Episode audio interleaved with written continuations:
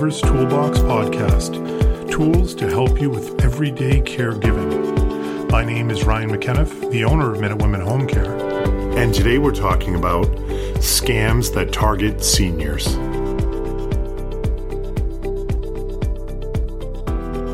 Hello, everybody, and welcome to another episode of the Caregivers Toolbox tools for everyday caregiving, where we give you tips, education, and information on senior care topics. And today we're going to be talking about scams. Scams that not only affect seniors, but also affect basically everybody. And it's almost a, a, PSA to everyone from 16 years of age to 116 years of age of things to be concerned about and things to keep your eyes open with when it comes to scams and trying to scam your parents, you, and your children. So I'm here with Janet. Janet, how are you? I'm good. I'm looking forward to this podcast because there's a lot I don't know. How many how many scams have you been involved with? Have you been scammed before? Um, I have not, but um, my parents have. Oh, that's too bad. So, but they uh, it worked out in the end. Yes. So. Yes, I know a couple people that have been scammed, and but luckily all that you know, that's why we pay such high APR rates on our credit cards because go. there's so many scammers out there. Yeah. So you were saying you don't know much about scams. So I'll let you lead this off and you can ask me the questions. Okay. There's um, online scamming. I know there's something called phishing. Yes. But I have no idea how it works. So online scamming is very, very popular. Obviously, it used to be mail. Phone calls are still popular, and we'll get to that. But online is where it's at right now. And what happens is, and and everybody in their head, in my mind, thinks that you think of like your uh, your maybe your grandparents are still in your head of what your parents are, right? But still, your parents are on their phone. They probably have iPhones now. They're probably online using the email all the time. And what happens is that these large corporations like eBay, Amazon, Target, Walmart, those big, big corporations, um, are always sending us emails, whether it's confirmations of orders we've made, where our shipment is, um, advertisements for things we previously looked at that we might want to consider again, and we get used to seeing these emails. And what happens is these these scammers they develop, for lack of a better word, themed emails to look exactly like an Amazon or a Walmart or a Target email that you get on a regular basis. The only distinction is they're asking you to confirm your password.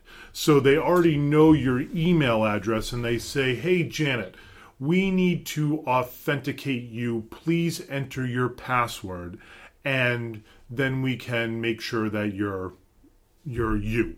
And then once you enter that password, they have access to everything and they can go online, they can lock you out, they can then buy because your credit cards are associated on, and stored online nowadays with Amazon or these big companies, and then they can spend, spend, spend, and do whatever they like. So they're imposters, but they make it sound like they care about your privacy. Absolutely. So that's why they want your password. So a, a story about this is um, this happened to Minute Women actually. Um, when I first took over Minute Women back in 2011, and as you know, we were living in the uh, 18th century, we were still using an email that was like minutewomen at AOL.com and it was bad because it didn't have our real domain at the end of it like it does now. So that looked unprofessional. But in addition to that, to make matters worse, AOL was such an antiquated service at that time, it made us look that much older as well, right? so, but because customers had known us for such a long time, I had kept it around and eventually I knew I was going to be switching it over to something that was a bit more professional. Well, that day came when an employee here, not you, not me, and will remain nameless, got a phishing email and it said, This is AOL. We need to authenticate you. Please enter your password. And that person entered the password, not realizing what it was. And immediately we got locked out of the. No, they didn't lock us out of our email account, but they deleted all of our contacts and so we couldn't go in and recontact everybody, letting them know that we had been essentially corrupted and that their emails were going to be um, they were going to be getting fraudulent emails. So we ended up calling everybody up in person, letting them know what happened, and resending emails, letting them know what they happened under a new email um, email address. But it happened to us, so it can happen to anybody. And Oh, you know, it was inconvenient, but you know, I think people are used to. There goes my phone. But people are used to uh, getting those emails, and I think people are used to. Um, filters on their emails catching those as well. So it all ended up good in the end, but it did happen and it can happen.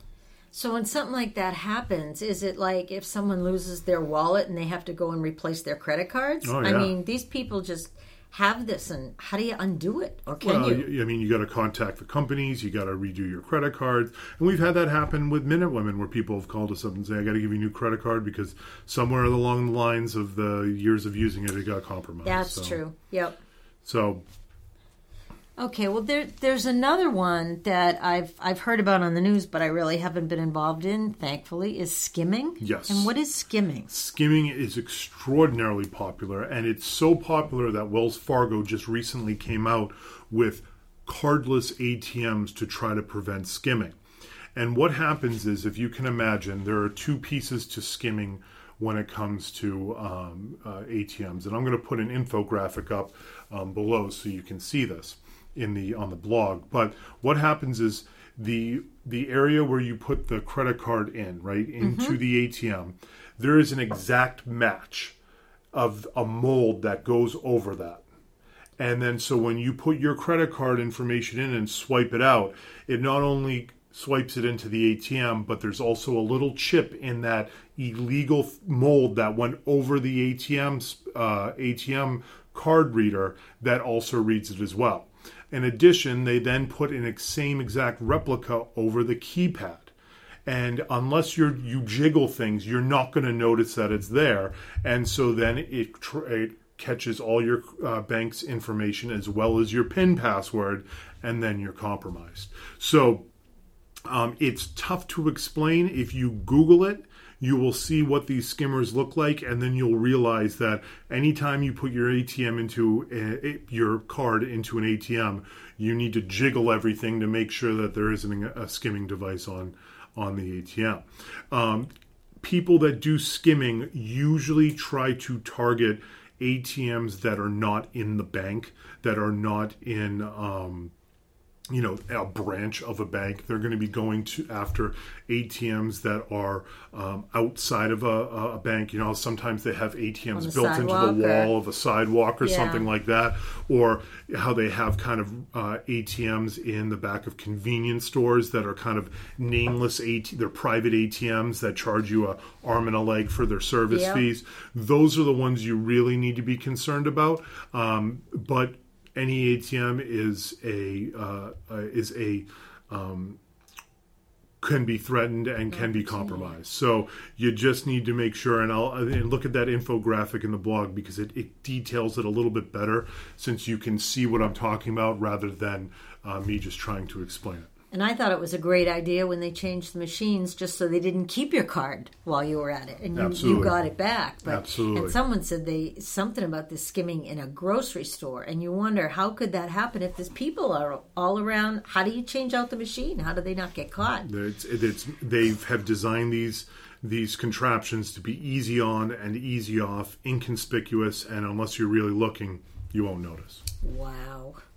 All right, well what about for people that aren't necessarily using the, the high tech or the ATMs or whatever, what about phone calls? Phone calls are still a very popular way that scams can hit the elderly and hit anyone. Um, I personally have noticed, and I'm sure on your cell phone you've noticed, there's been a change in these like robocalls. They used to be from block numbers, then they used to be from like 1 800 numbers. Maybe it was the other way around. They were from 1 800 numbers and they were block numbers. And now I'm getting robocalls from local area code numbers. Like they'll be from a 617 or a 781. Yes. And the way that they're doing that is that we don't have these here. We're not as high class at Minute Women as as you know probably Samsung is, but you have VoIP phones, and VoIP phones are not just connected to they're connected to the internet, and because they're connected to the internet, and when you're on a VoIP phone system. You can make it look like you're calling from anywhere in the country. So, for example, I have a financial advisor that does some of my my millions and billions of dollars I do in stocks every single day.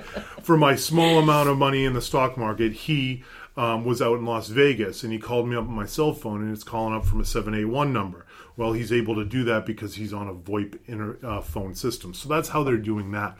But when they're calling you, and the reason they're doing that is because they have a higher success rate of picking people picking up the phone because they say, oh, it might be the florist or it might be the gym or a local person that needs to get in touch with Especially lonely people. Exactly.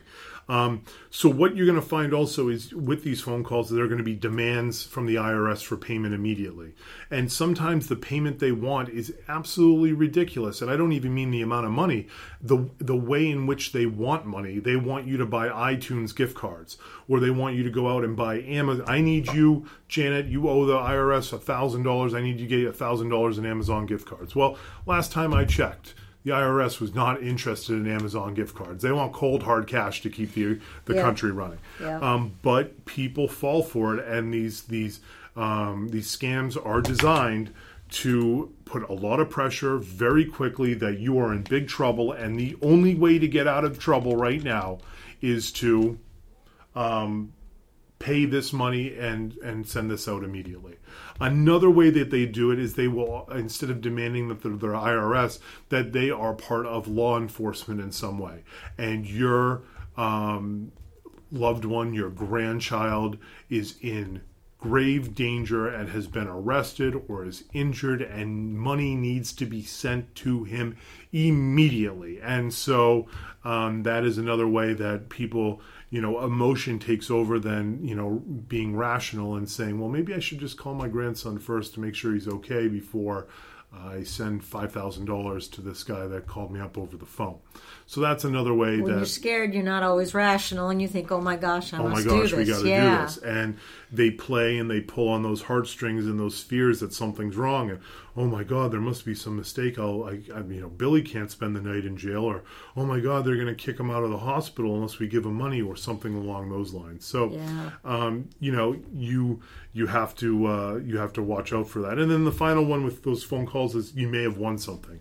You may have won something. We need your information to deposit, you know, your your winnings into your a bank account. account number. If you know, give us your your routing number and your checking number, and we'll be able to handle all of that. Or give us your credit card information or debit card information, and pay us a thousand dollars so we can send this information to you that you won or whatever type of scam it is that you've won something and you got to give us money get give us a little money first and then you're going to get a lot of money later. That's usually how those things work out. I just need you to send me $500 and then they've got you hooked because then 500 turns into another phone call that's well we have problems we need another $1500 before we can send it out. And then you read about these things and it's happened on emails as well where uh, people uh, believe that they've they've you know gotten this email from somebody that has millions of dollars available, but they just need a little bit more money to make it available and to bring it in the United States, or they pull on the heartstrings of lonely guys that um, a woman needs help or something along those lines, and tens of thousands and hundreds of thousands of dollars disappear from people's bank accounts and and they go broke doing this thinking that the other person on the end of that phone or that email is there to help them and uh, is going to be able to uh, uh, in the process um, financially give money back to the senior or this person getting scammed It's just unconscionable. And you know, I, I myself, whenever I get a call, as soon as I hear you have been selected, that's my point to hang up. yes Um, I can say I do know that about a, a an IRS scam that was going on in in my hometown. In fact, um, my parents even got the call, and my father called the police and found that it was so systematic that um, the good part about some technologies is the police did a reverse 911 to the community, telling everyone that if the IRS asks for anything, hang up because the IRS will never contact you by phone. exactly So, but most people don't know that, and I didn't know that either. That they deliberately, if you get a call, it is not the IRS. No, it's not going to be the IRS. and, and I have friends in local law enforcement, and uh, they've had this happen in small towns, and people come in saying, you know, I got scammed out of ten thousand dollars. What are you going to do about it? And, and they, and, you know, he's, I, there's nothing I can do about it. This this guy's either out of our jurisdiction or even worse, is out of our country and you're probably not getting that money back. You're not probably, you're not getting that money back and just don't do it again because there's not much of a, a, a, a recourse that they can do. So just be wary of that. And so have the conversation with not only your, uh, your, you know, your, your parents and your grandparents, but with your, your significant other and your children to be wary of all these things that are going on to prevent from being scammed. It's not just burner phones on NCIS that we have to worry about, huh? Apparently not. well, thank you very much for listening to this episode of the Caregiver's Toolbox Tools for Everyday Caregiving. We are, our episodes come out every Tuesday, so you can expect that and have yourselves a great rest of the week. Thank you. Thank you for listening to the Caregiver's Toolbox podcast, which is brought to you by Minute Women Home Care Services, located in Lexington, Massachusetts. Call us at 1 844 Best Care if you have caregiving questions or needs. For comments regarding the podcast, find us on Twitter. Our handle is at MW Home Care. Thanks again, and we look forward to hearing from you.